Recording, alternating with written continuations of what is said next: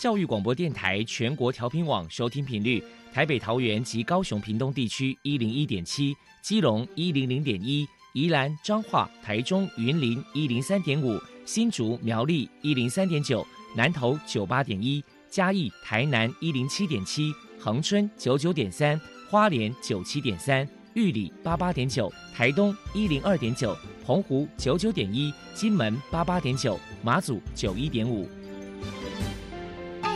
爱是包容，爱是牺牲，爱是分享，爱是服务。因为爱，特殊教育充满了无限的可能。用爱关怀身心障碍同学的未来，用心倾听资赋优异子女的心声。欢迎老师、家长、同学们，大家一起加入。特别的爱这个大家庭。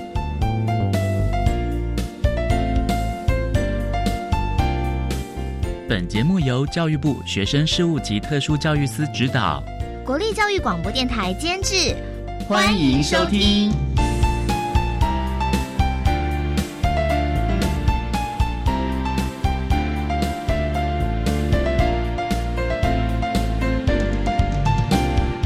因为爱，我们在空中相会。欢迎您再度收听《特别的爱》，我是小莹。这个节目在每个星期六和星期天的十六点零五分到十七点播出。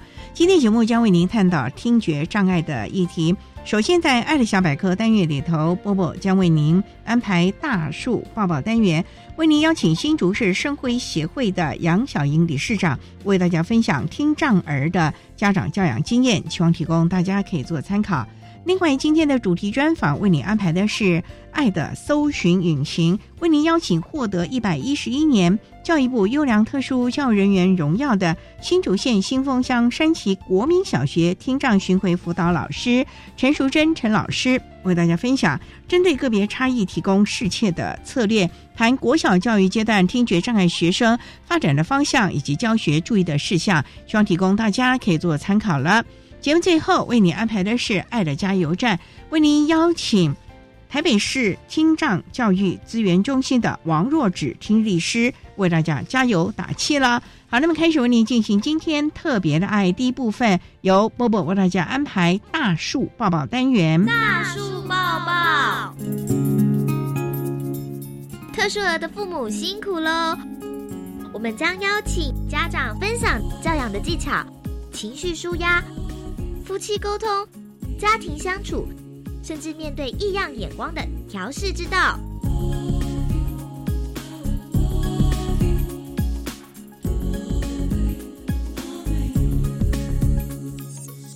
大家好，我是 Bobo，欢迎收听大树抱抱。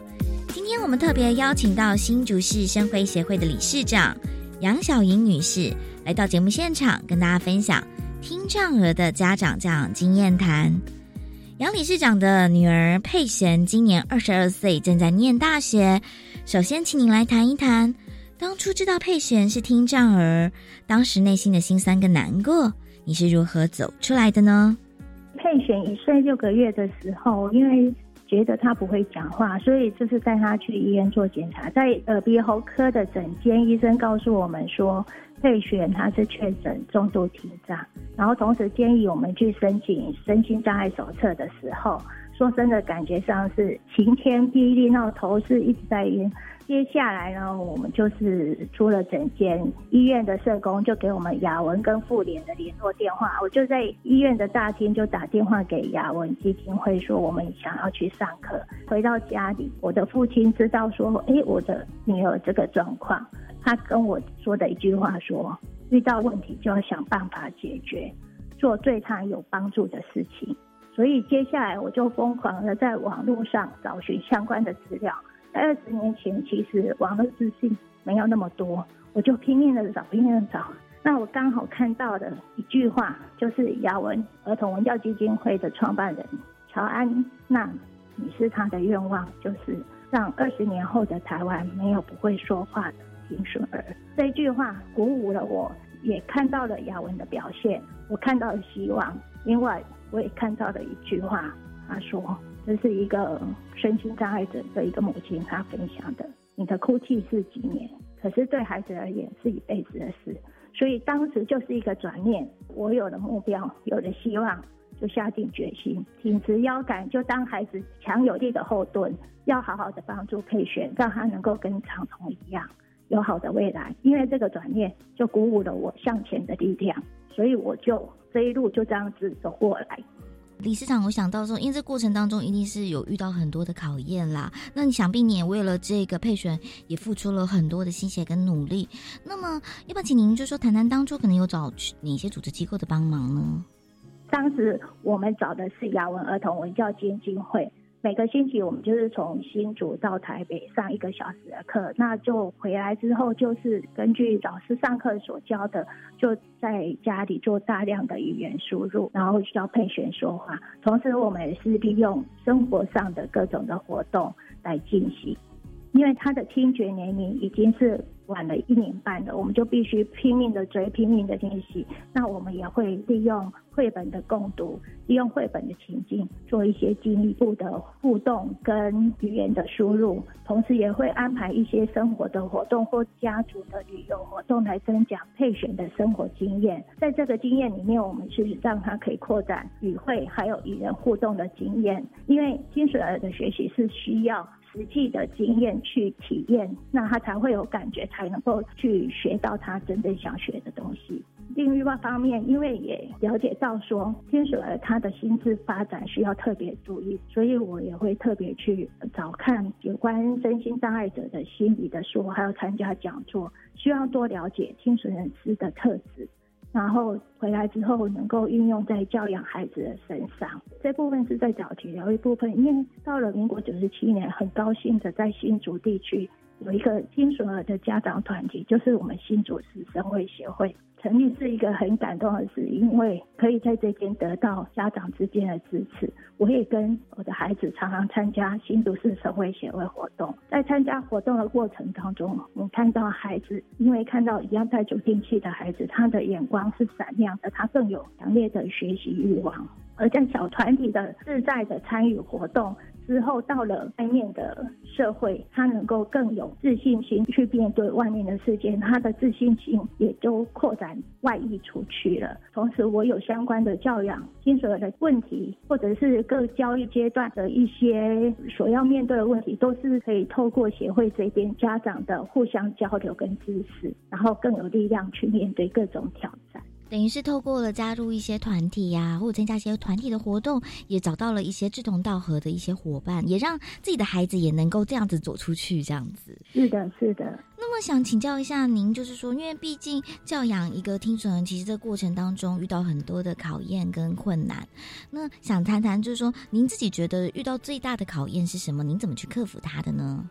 最大的考验应该是配选，他是重度听损，他听的不是很好，尤其是在嘈杂环境。如果我在场，我会当他耳朵帮助他。那我们的孩子尽量给他友善的环境，也遇到很多愿意帮助我们的贵人，可是难免会遇到一些不了解或是有一些不友善的言语或眼光。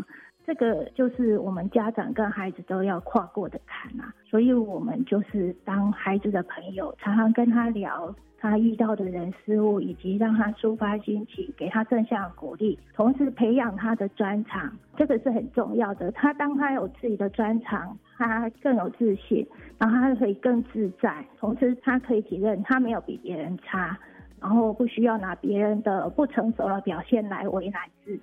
您是也透过了这些考验，也成功的克服它。那其实这一路过程当中，其实也是蛮多心酸的。那想再请你来谈谈，是有关于佩璇跟家里兄弟姐妹的互动这个部分。因为你有提到说他有一个大他五岁的哥哥嘛，那不晓得说跟哥哥的相处互动，您的教养主要是什么？如何让你的爱可能不要太偏颇呢？当知道佩璇是听损了那一刻起，我就跟我的先生商量，佩璇我们是一定要花很多心力来教他，但是我们要兼顾到哥哥的感受，也有跟哥哥说明说，哎，佩璇他需要我们一起来教他学习说话。所以呢，我会教配选的过程当中，有时候我会邀请哥哥一起来参与配选的学习。比如说有两个人轮流发言或是抢答的活动，哥哥有机会参与游戏，然后配选也可以从中学习到哥哥的反应，还有他的口语，同时也可以培养兄妹之间的友爱跟互助。除了美眉在听的部分需要特别协助以外，对两个孩子来讲，我们父母都是一视同仁，让他们知道两个都是我们的宝。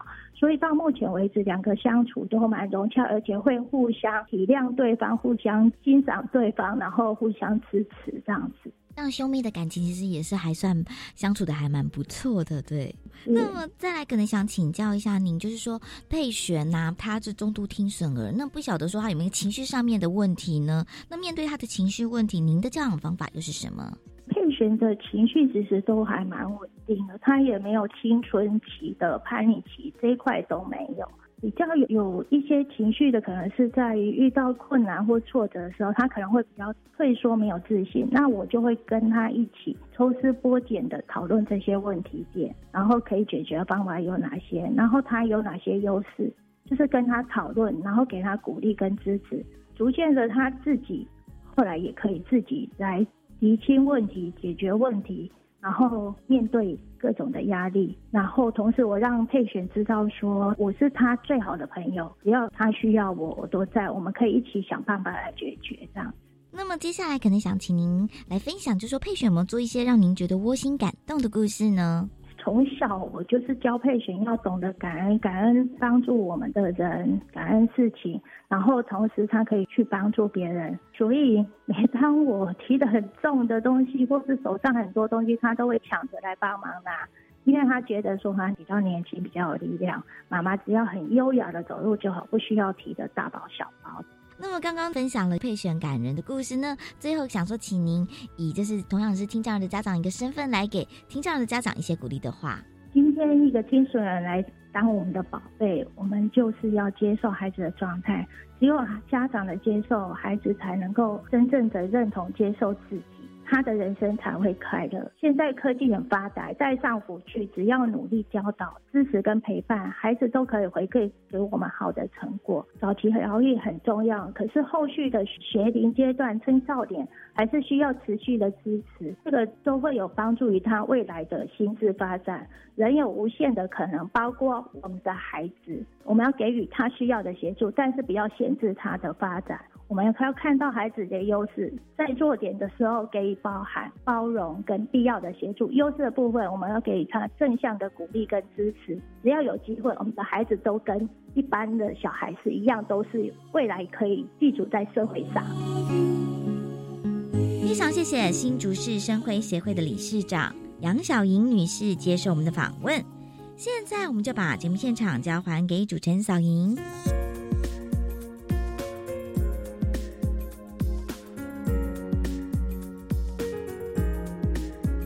谢谢新竹市生辉协会的杨小莹理事长以及波波为大家分享了听障儿教养的经验，希望提供大家可以做参考。您现在所收听的节目是国立教育广播电台特别的爱，这个节目在每个星期六和星期天的十六点零五分到十七点播出。接下来为您进行今天的主题专访，今天的主题专访为您安排的是爱的搜寻引擎，为您邀请获得一百一十一年。教育部优良特殊教育人员荣耀的新竹县新丰乡山崎国民小学听障巡回辅导老师陈淑贞陈老师为大家分享针对国小教育阶段听觉障碍学生有关于巡回辅导可以提供的发展方向，还有教学的策略，提供大家可以做个参考了。好，那么开始为您进行今天特别爱的主题专访，爱的搜寻引擎。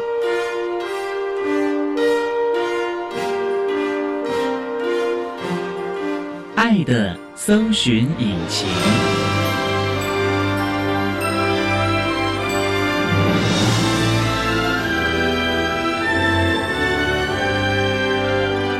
今天为大家邀请获得一百一十一年教育部优良特殊教育人员荣耀的新竹县新丰乡山崎国民小学听障巡回辅导班的老师陈淑贞陈老师，老师您好，主持人好，各位听众大家好。今天啊特别邀请老师为大家分享针对个别差异提供适切的策略，谈国小教育阶段听觉障碍学生发展的方向以及教学注意的事项。那首先想请教陈老师啊，山崎国小在我们新竹什么地方啊？它位于新竹县的新丰乡。附近没有什么大目标吧？是不是很偏僻啊？感觉山崎是不是就靠山了？没有到靠山，但是确实在新竹县还算偏僻，但是有一点临近竹北，那其实还算交通方便了啦，还算可以，就是火车可以到，火车有新丰的火车站。哦，那也好啦，只要有个火车，其实对外交通连线也算方便。我们学校的学区的居民背景大概都是农务为主呢，还是公务为主，还是军工教比较多呢？可能是公务为主，因为在那附近有湖口工业区，所以整个社经的地位的背景也没有到很好，我觉得大概是中等。所以孩子都是在这附近市区的学校了。对，山崎国小大概有多少学生啊？一个年级大概会有七八个班级，那一般现在二三十个，那其实也不算很大的学校喽，也是算中大。那我们有特教班吗？我们学校有两班集中式的特教班，目前有三班资源班，再来是我们有巡回班，我们有听障巡回班，在家教育的巡回班，还有视障的巡回班，还有资源巡回班，还有包含学前，学前也有两班巡回，然后还有一班是学前的集中式的特教班。哇，所以你们的特教资源很丰富哎，很丰富，算是新竹一个很重点的特教资源中心。在这个地方是目前特教资源中心就是设置在三旗国小哦，原来哦，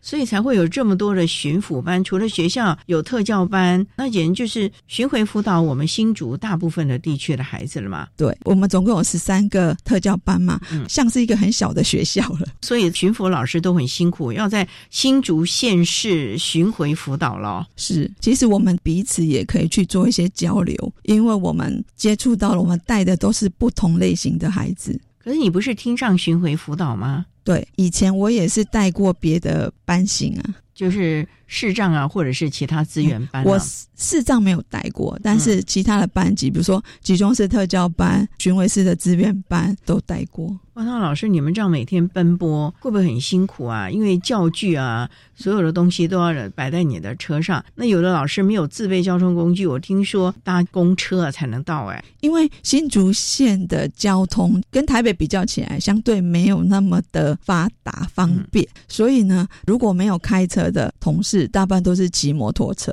像我最近去一个学校访视服务的时候，才听到那个老师才刚发生车祸。因为说实在，巡抚老师很辛苦哎，因为风雨无阻的。到处的到他负责的学校，就像老师您说，您七点半之前就会到你负责的学校等学生了，可见你要多早出门呐？我大部分都是六点多就出门啦，怕塞车啦，所以我都六点多出门。所以我们的老师真的是考量的非常的多元的，最重要的就是宁可早到，不要耽误了学生，免得在中间啊路途耽搁了啊。对，好，那我们稍待再请获得一百一十一年教育部优良特殊教育人员新竹县新。丰乡山崎国民小学听障巡回辅导班的老师陈淑珍陈老师，在为大家分享针对国小教育阶段听觉障碍的孩子呢，陈老师提供了哪一些巡回辅导的相关的资讯喽？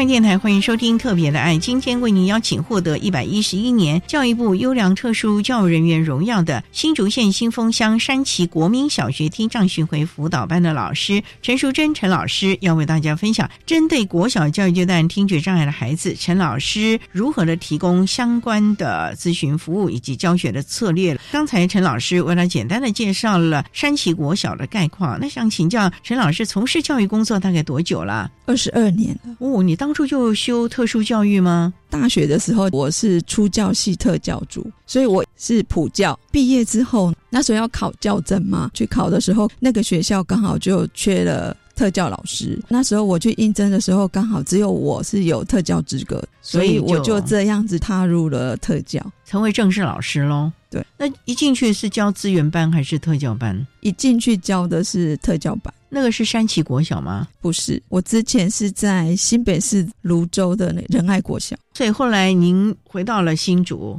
因为结婚嘛，在新竹买房子，所以在台北要五年才调到新竹，主要就是就近了。对，那老师这么多年来。教了特教班呢，资源班，而且还有巡回辅导。那想请教，这有什么不同呢？因为特教班你教的可能都是中重度的孩子，而且资源班呢，他又是在他的原班就读。那你的巡抚，你更是辛苦，要到每个学校你负责的去巡回辅导。那这个孩子又不是你原班的，所以对孩子、对家长来了解，可能没有像你自己在特教班来的那么的清楚，随时可以服务了吧？对，所以巡回班啊，相对来讲跟老师的沟通就是很重要。再来是因为特殊教育嘛，一定要开会，一定有个别化教育计划的会议跟个别化的期末的检讨会议。这个时候呢，我们就会希望家长参与这个会议。借由这个会议呢，我们就可以了解孩子的需求，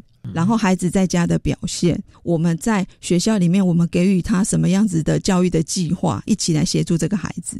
不过，像你巡回辅导，你是间接服务啊，等于就是把你的教学的策略教导给原班的导师，或者是那个学校如果有特教，也可以请特教老师能够更了解 IEP 这种会议，你们可以提供什么建议呢？可是，在新竹县目前直接教学才是我们最主要的。这样子啊，你连巡回辅导也是直接教学啊？对，我们每一个学生给他两节课为原则，一个礼拜。对，一个礼拜两节课，那我们是直接教学，但直接教学的学生，我们也会给他间接的服务。所谓间接的服务，就是比如像我下课时间，我都会去找老师，跟他聊孩子表现的状况，顺便也了解一下他在原班的表现情形是怎么样，可以跟老师做一个互动，一起协助这个孩子。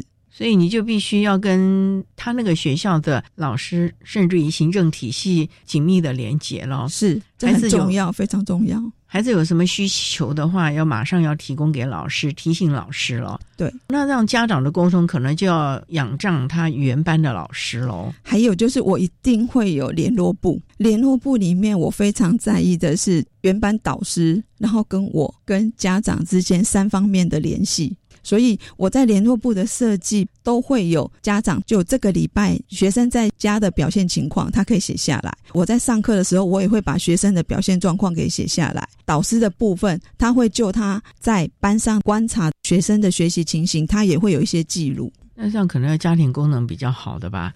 如果家长真的忙于经济的话，有那个时间来关注孩子吗？您说的没有错，所以我教学到现在，其实大概一半啊，家长其实是还蛮关注的，都会写一些他在家里的表现给我跟导师知道，有一半大概会只有签名回来。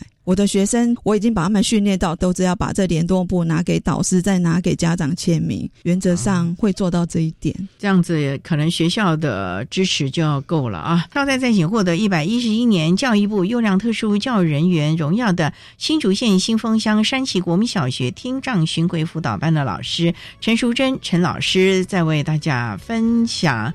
有关国小教育阶段听障的孩子，陈老师如何提供了相关的巡回辅导的服务喽？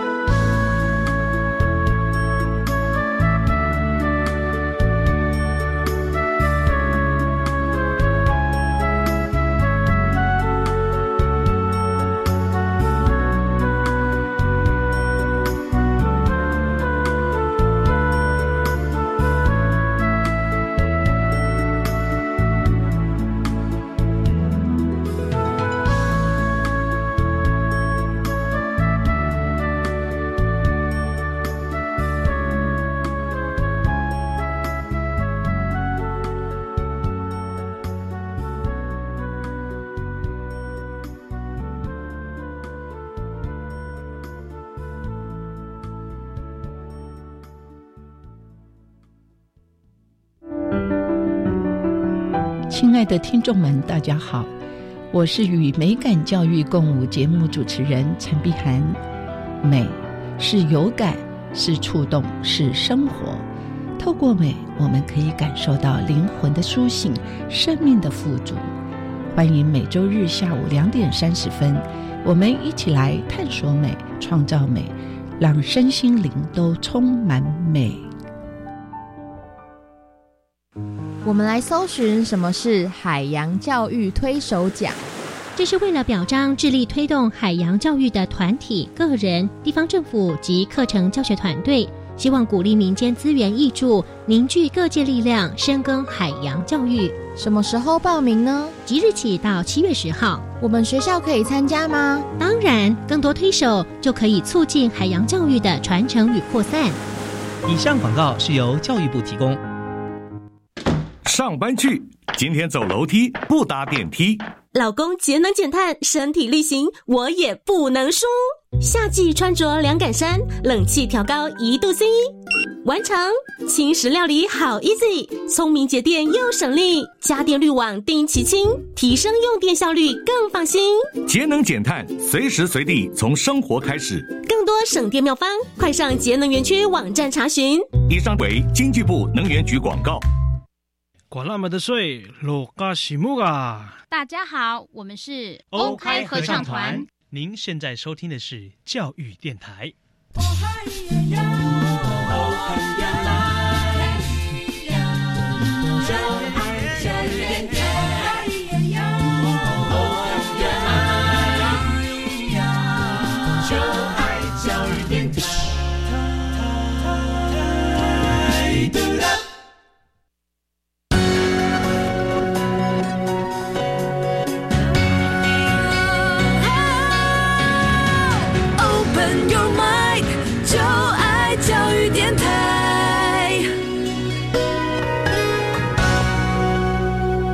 电台欢迎收听《特别的爱》这个节目，是在每个星期六和星期天的十六点零五分到十七点播出。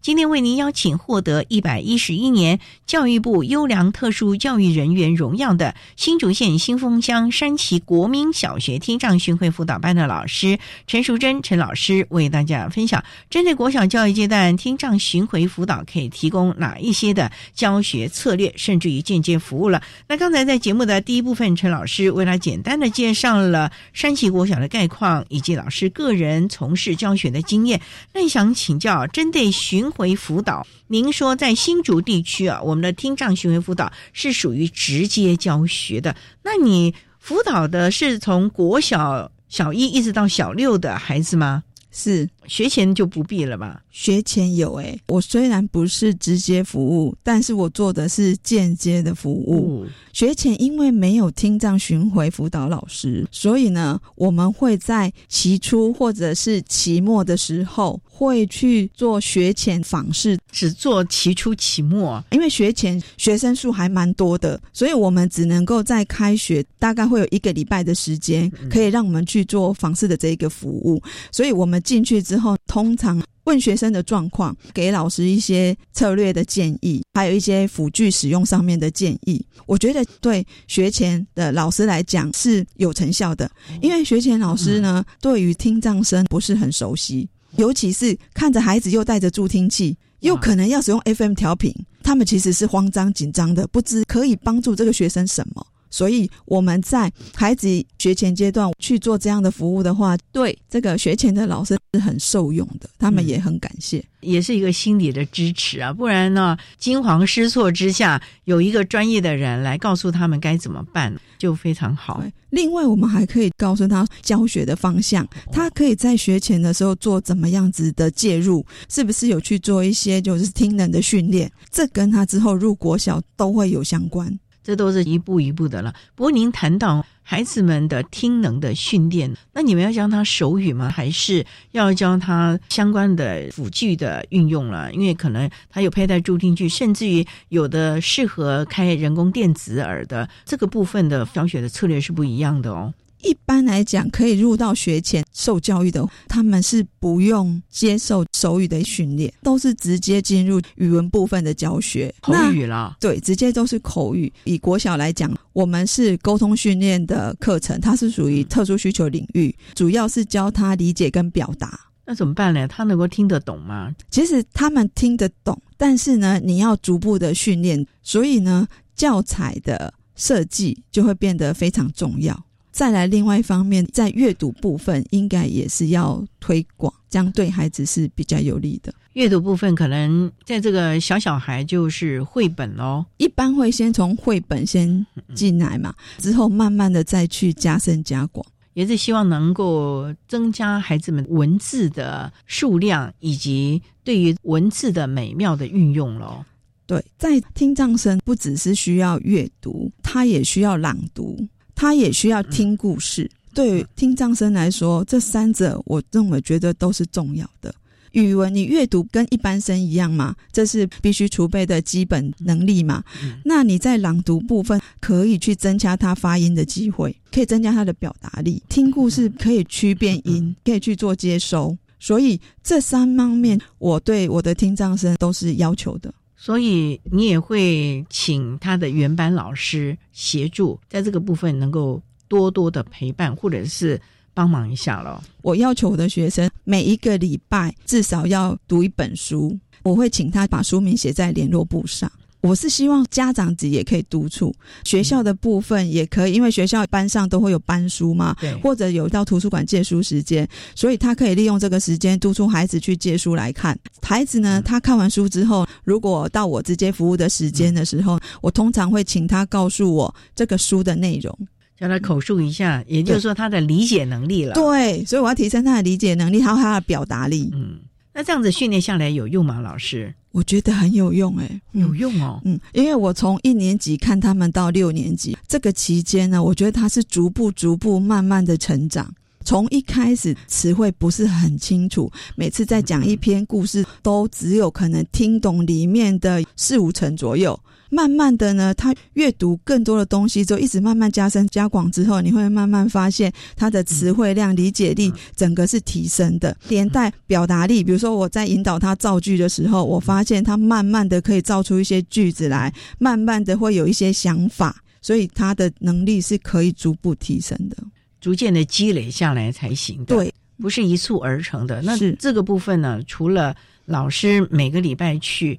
其实他原班老师和家长真的是必须要陪伴的，尤其要养成阅读的习惯，是很重要。你觉得啊，他除了表达能力，他的写作的能力是不是也提升了？因为我们现在很多的考试作文还是很重要的，而写的这个能力也是未来一个很重要的能力。耶。会在阅读中，我发现就是我自己在带他们的时候，通常因为我的。课程教材设计里面也会有造句的部分，那我会发现孩子看的书越多，越高年级的时候，整个的语法造句的比较深度呢，我觉得会随着他的年纪，还有他的阅读的广度，是会越来越好的。我的孩子就曾经跟我说：“他说老师要造字句很简单诶，可是要造出一个很好的句子是很难的，我要想很久。”他我的孩子到高年级后，他会想办法想要造出好的句子，也就是他有这个动机了，学习的动机以及成效的动机了。他希望他学习的成果能够展现的出来，其实这对孩子来说也是一个非常好的向上的一个动力了啊！是我有一个学生，他一开始的时候理解性没有那么好，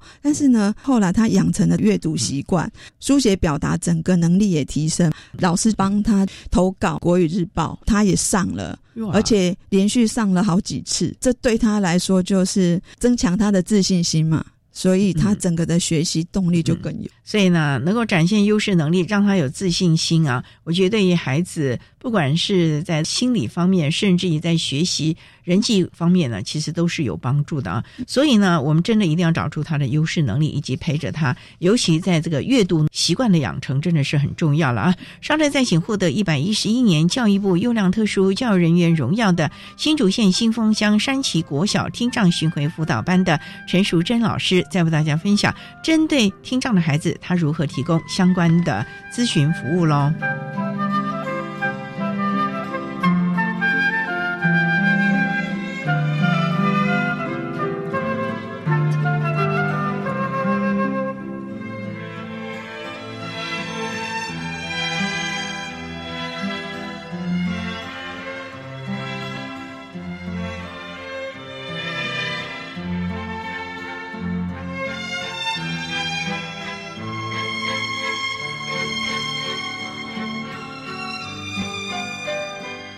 教育电台欢迎收听《特别的爱》，今天为您邀请获得一百一十年教育部优良特殊教育人员荣耀的新竹县新丰乡山崎国民小学听障巡回辅导班的老师陈淑贞陈老师，为大家分享针对国小教育阶段听障学生教学的策略以及教学注意的事项。刚才啊。陈老师为他谈到了，不管是学前或者是在国小教育阶段呢，我们听障的孩子最重要的就是阅读习惯的养成，因为必须大量的阅读，增加他的文字以及理解力，这对孩子未来的自信心，甚至于学习、沟通、表达都有很大的帮助。二十多年来的经验呢，不管是在特教班呢、巡抚班呢，针对我们听障的孩子，你有些什么样的经验个案可以跟大家分享？你如何协助这个孩子学习呢？我就以一个。毕业的学生，我们就称他为高升好了。这个孩子呢，一开始我接触到他的时候，他的理解力整个是很弱的。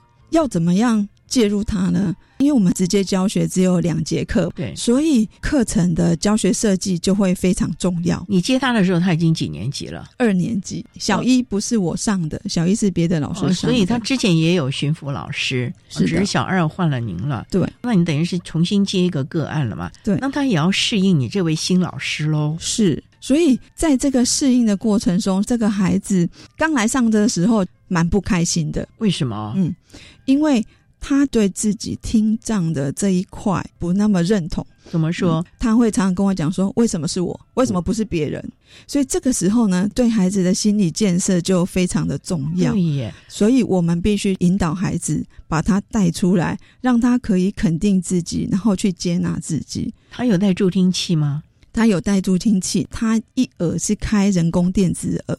所以这个孩子一开始的时候，语文的理解力不是那么 OK 的，整篇文章经常是看不太懂。他常会问老师：“这是什么意思？”我每次在跟他讲一篇文章的时候，讲一篇故事的时候，他常常都会说：“老师，这个是什么意思？这是什么意思？这是什么意思？”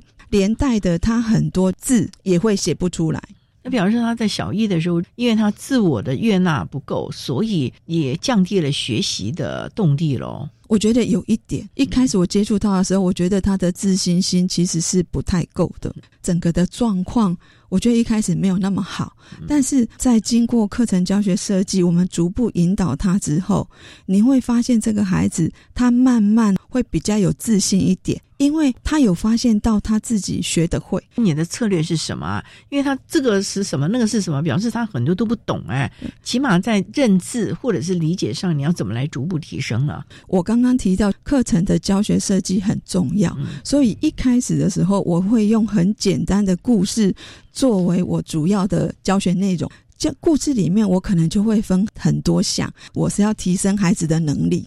提升孩子的能力呢，对他们来说非常重要。我希望可以借由提升他本身的能力，让他可以适应班级上面的学习。我会训练他听能、读话、说话、书写这四大块的能力，我一定会训练他。在我教学的设计中，我会有不同的单元，荣胜书学习策略教孩子不同的年级。不同的程度，我会有不同的教学内容的设计。我会用模组的方式呈现，例如我就会有听故事嘛，说故事的部分。听完朗读完故事之后，他要知道这篇的故事的内容是在表达什么，然后再来会有语义的部分，就是你要知道这个。词汇里面它的意思是什么嘛？我可能会选五个重要的词汇，然后来问他。再来就是课文的理解，我会问答题的那个方式，然后逐步去引导他，让他知道这个课文在说什么，去看一下他的理解到哪里。可能会有开放性的问题，也有比较闭锁式的问题，然后去带他。再来，我也会做一些声韵跟音韵的训练，看他发音的状况是如何，对音的收讯是如何。再来是语法部分，我也会去训练他，看他对整个语句的结构是不是 OK。再来是我还会有说故事的练习，我会根据不同程度，有的可能是看图说故事，那有的是听我说完故事之后，可以说出内容大意，甚至是利用故事。里面的一些优美的词句啊，改变一些段落，变成他自己的创意故事哦。他可以做到这个地步了。会，我们都是逐步养成。高年段我就会越做这个。那另外一方面，我要让他自己有自信，所以他在编完这个故事之后，我通常都会让他们练习上台，因为我是把他们拉出来上课，啊所以我会在那个单独空间让他假装他好像在班上上讲台说故事一样，哦所以他就会离我远一点，然后到台上说故事。这时候我就会看他的咬字发音啊，整个的表现啊，表达是不是都 OK，然后内容是不是说的都 OK。那老师，我就很好奇了，他在你算是抽离式的教学当中表现的越来越好，你有没有跟他原班老师啊协调一下，让他也可以在班上可以上台去说故事？因为我们小学啊，其实上台说故事这也是一个训练口语表达的方式，过往可能他都没有这个机会，老师会不会故意制造一些跟原班老师大家设计一下呢？原班老师其实是有做这个的呢。其实现在小学的教学里面，很多只会让孩子发表的。嗯有一个毕业生，他国中老师跟我说，他就跟他讲说，我很感谢小学那个。听障巡回辅导老师陈老师，以前呢，他都让我练习上台去讲故事、发表故事，所以现在呢，我国中的时候，老师叫我上台去发表，我都不害怕。都要慢慢训练、慢慢练习的。对，尤其我们台湾的孩子啊，对于公开啊说话表达，好像是一个很大的障碍。所以呢，我们听到的孩子有这样的表现，还真的是不得了。好，那稍待啊，我们再请获得一百一十一年教育部优良特殊教育人员荣耀的新竹县新丰乡山崎国民小学听障巡回辅导班的陈淑珍老师，再为大家分享针对听障的孩子，他如何做相关巡抚的间接服务了。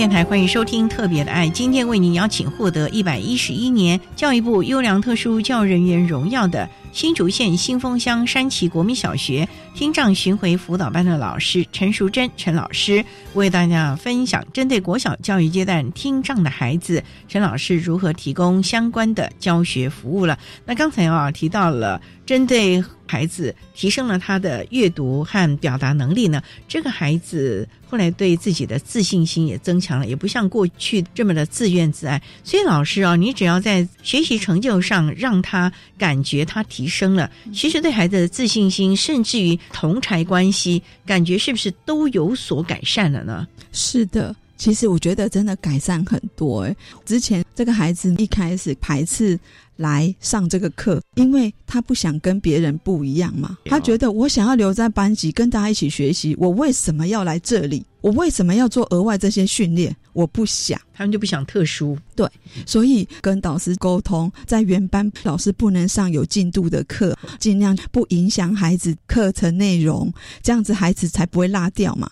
所以要去跟老师沟通，慢慢让孩子知道在这里上课对他在班上学习的影响是很小。我们所谓的宣导是不是也很重要？不然，我想这个孩子一定是同学问他说：“你干嘛？你为什么可以不要上这两堂课？”他就觉得他好像是被特殊化啦，很重要。所以我们跟原班导师的沟通就非常重要嘛。所以我刚刚说，我会在每一节的下课时间，我都会去找老师跟他聊一下，然后看他在班上目前的适应的状况怎么样。那也可以借由联络部老师一个礼拜的观察，他也会写一些观察记录来告诉我，所以我们彼此可以掌控孩子在班上的学习情形。那我们一起就可以先对症下药。其实和原班老师的沟通是要非常非常紧密的，所以这个孩子后来在原班，不管是在中年级、高年级，都越来越好了。是，当然他中间也会有一些情绪上面变化，所以我们要立即掌控，可以知道问题在哪里，赶快跟老师说，然后让老师可以介入相关策略，赶快把这个孩子给拉出来。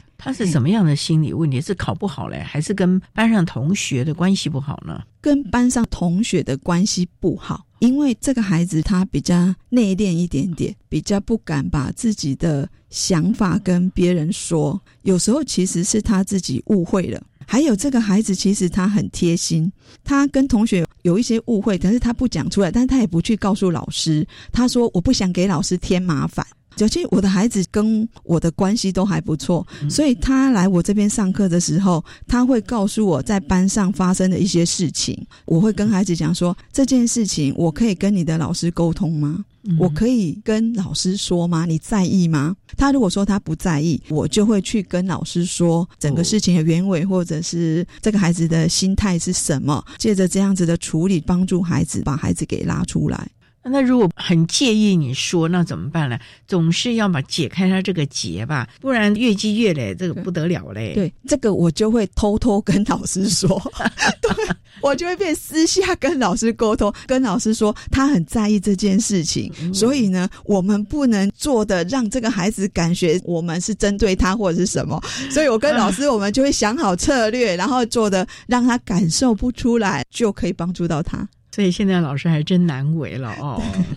那家长呢？你的巡回辅导跟家长见面机会应该也不多了啊。可是家长大部分都很关心孩子学科的成就，甚至于孩子可能开不开心啊，跟同学的关系好不好啊？这个部分经由您多年的辅导经验，家长这一块的回馈如何呢？联络部部分。我的家长大部分都会签名，都会去看，比较用心的都会写一些记录，让我知道这个孩子是怎么样。更用心的家长呢，我们在开会的时候。他都会出现。我有一个跟人家比较不一样，就是我们在做 IEP 期末检讨的时候，我都会做一个满意度的调查。我就会就我的教学内容的策略策略对去询问家长跟导师，你们觉得这学期这个孩子的表现怎么样？我可以举个例子给大家听，就是比如说我一个学生，那我会问家长说，这学期的教学内容部分呢，您满意吗？家长给我的就是满意，非常满意。他就会说，针对孩子的需求，加强学习，并借由互动呢，会聚焦方向。还有学习呢。开始的时候会详列学习目标，配合联络部交换学习的资讯，定期的召开会议。他也会说，由孩子进步的表现，可以感受到老师的用心。再是孩子在阅读及语言上不断的进步，自信跟学习态度都大大提升。这就是家长他会给我的回馈，因为家长是最接近他们的了啊，也可以看到他日常的表现。因为我们今天在学校所学，其实不光是分数成绩的表现，最重要就是这个孩子的能力可不可以运用在日常生活当中。家长看他日常生活的沟通表达，甚至于自信心的表现，家长就会看到孩子的进步，以及他在这样的教学策略之下是能够获得非常大的成效的。所以老师应该也很开心吧？开心，我还有一个我觉得也很开心的，就是我刚刚说那个孩子，他从不能接受到接纳他自己，在很愿意到我这里来上课。他到高年级的时候进到我教室来上课，他是这样报告：对不起，老师，我迟到了。是很想来上课的这种。然后他甚至还写了一封勉励的信，哦叫我说要给学弟妹看。他要勉励他们，这真的我非常的感动。我每次如果遇到我的学生不太想来上课的，我就会把这一封信念给他听。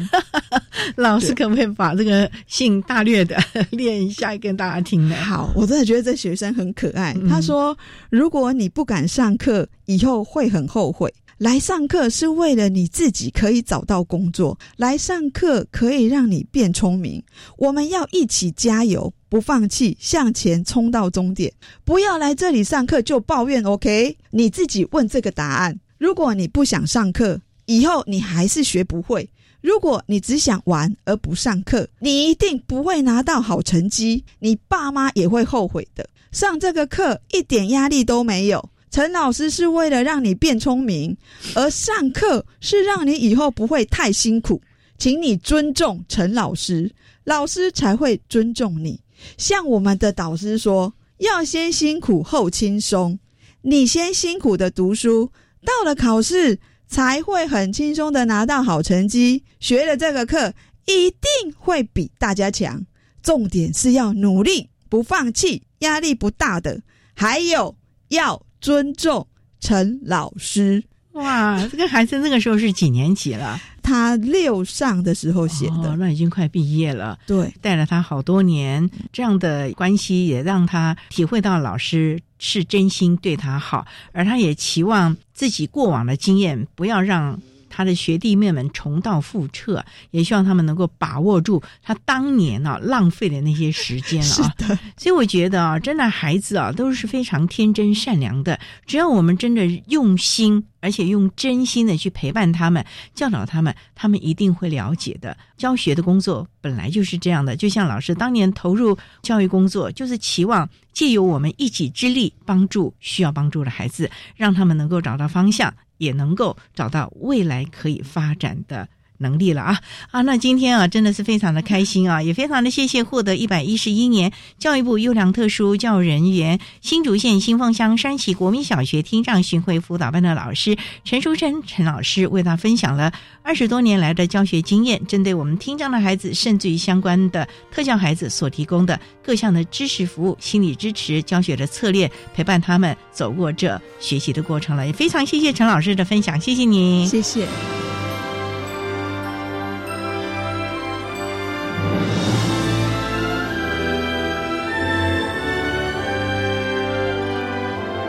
谢谢获得一百一十一年教育部优良特殊教育人员荣耀的新竹县新丰乡山崎国民小学听障巡回辅导老师陈淑贞老师，为大家分享了在新竹地区巡回辅导的听障老师针对听觉障碍的孩子能够提供的协助以及服务，提供大家可以做参考。您现在所收听的节目是国立教育广播电台特别的爱节目，最后为你安排的是爱的加油站，为您邀请。台北市听障教育资源中心的王若芷听力师为大家加油打气喽！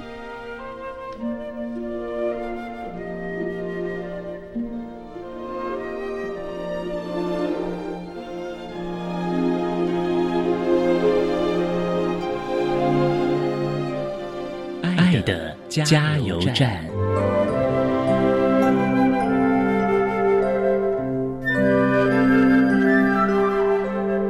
各位听众，大家好，我是台北市听障教育资源中心的王若子听力师。针对提供听觉障碍学生学习及沟通策略，我们有几个要点要建议。首先，无论有无佩戴助听辅具，都要养成专心聆听他人说话的习惯。听到了，才有机会听懂，才有机会学习。学习是不间断，而且要持续下去的。再来，助听辅具是每天的功课，请。确实并珍惜的去使用它，正确的使用及维护，才能让聆听品质加倍。在此也要呼吁我们的老师及家长们，我们的孩子很可爱，很多时候总是点点头，然后微笑，不是因为他们真的懂了，是因为他们想和大家表现的一样，听到了，听懂了。可以跟大家一起知道什么时候要翻下一页，所以当他们听不懂时，请多给一点时间，换个方式让他们理解，让他们融入大家的机会。他们没有不同，只是听得没那么清楚。学习是一条很长很长的接力赛，不止孩子要努力，从家庭到学校及社会，大家都要一起站在我们的孩子后面，让他们成长。这条路上需要大家一起努力，可能会有一点辛苦，也可能会有点漫长，但大家都是他们最重要的伙伴。有任何问题，欢迎致电或讯息到听障教育资源中心的脸书与我们联络，我们都会尽力协助您。祝大家都能够越听越好，谢谢。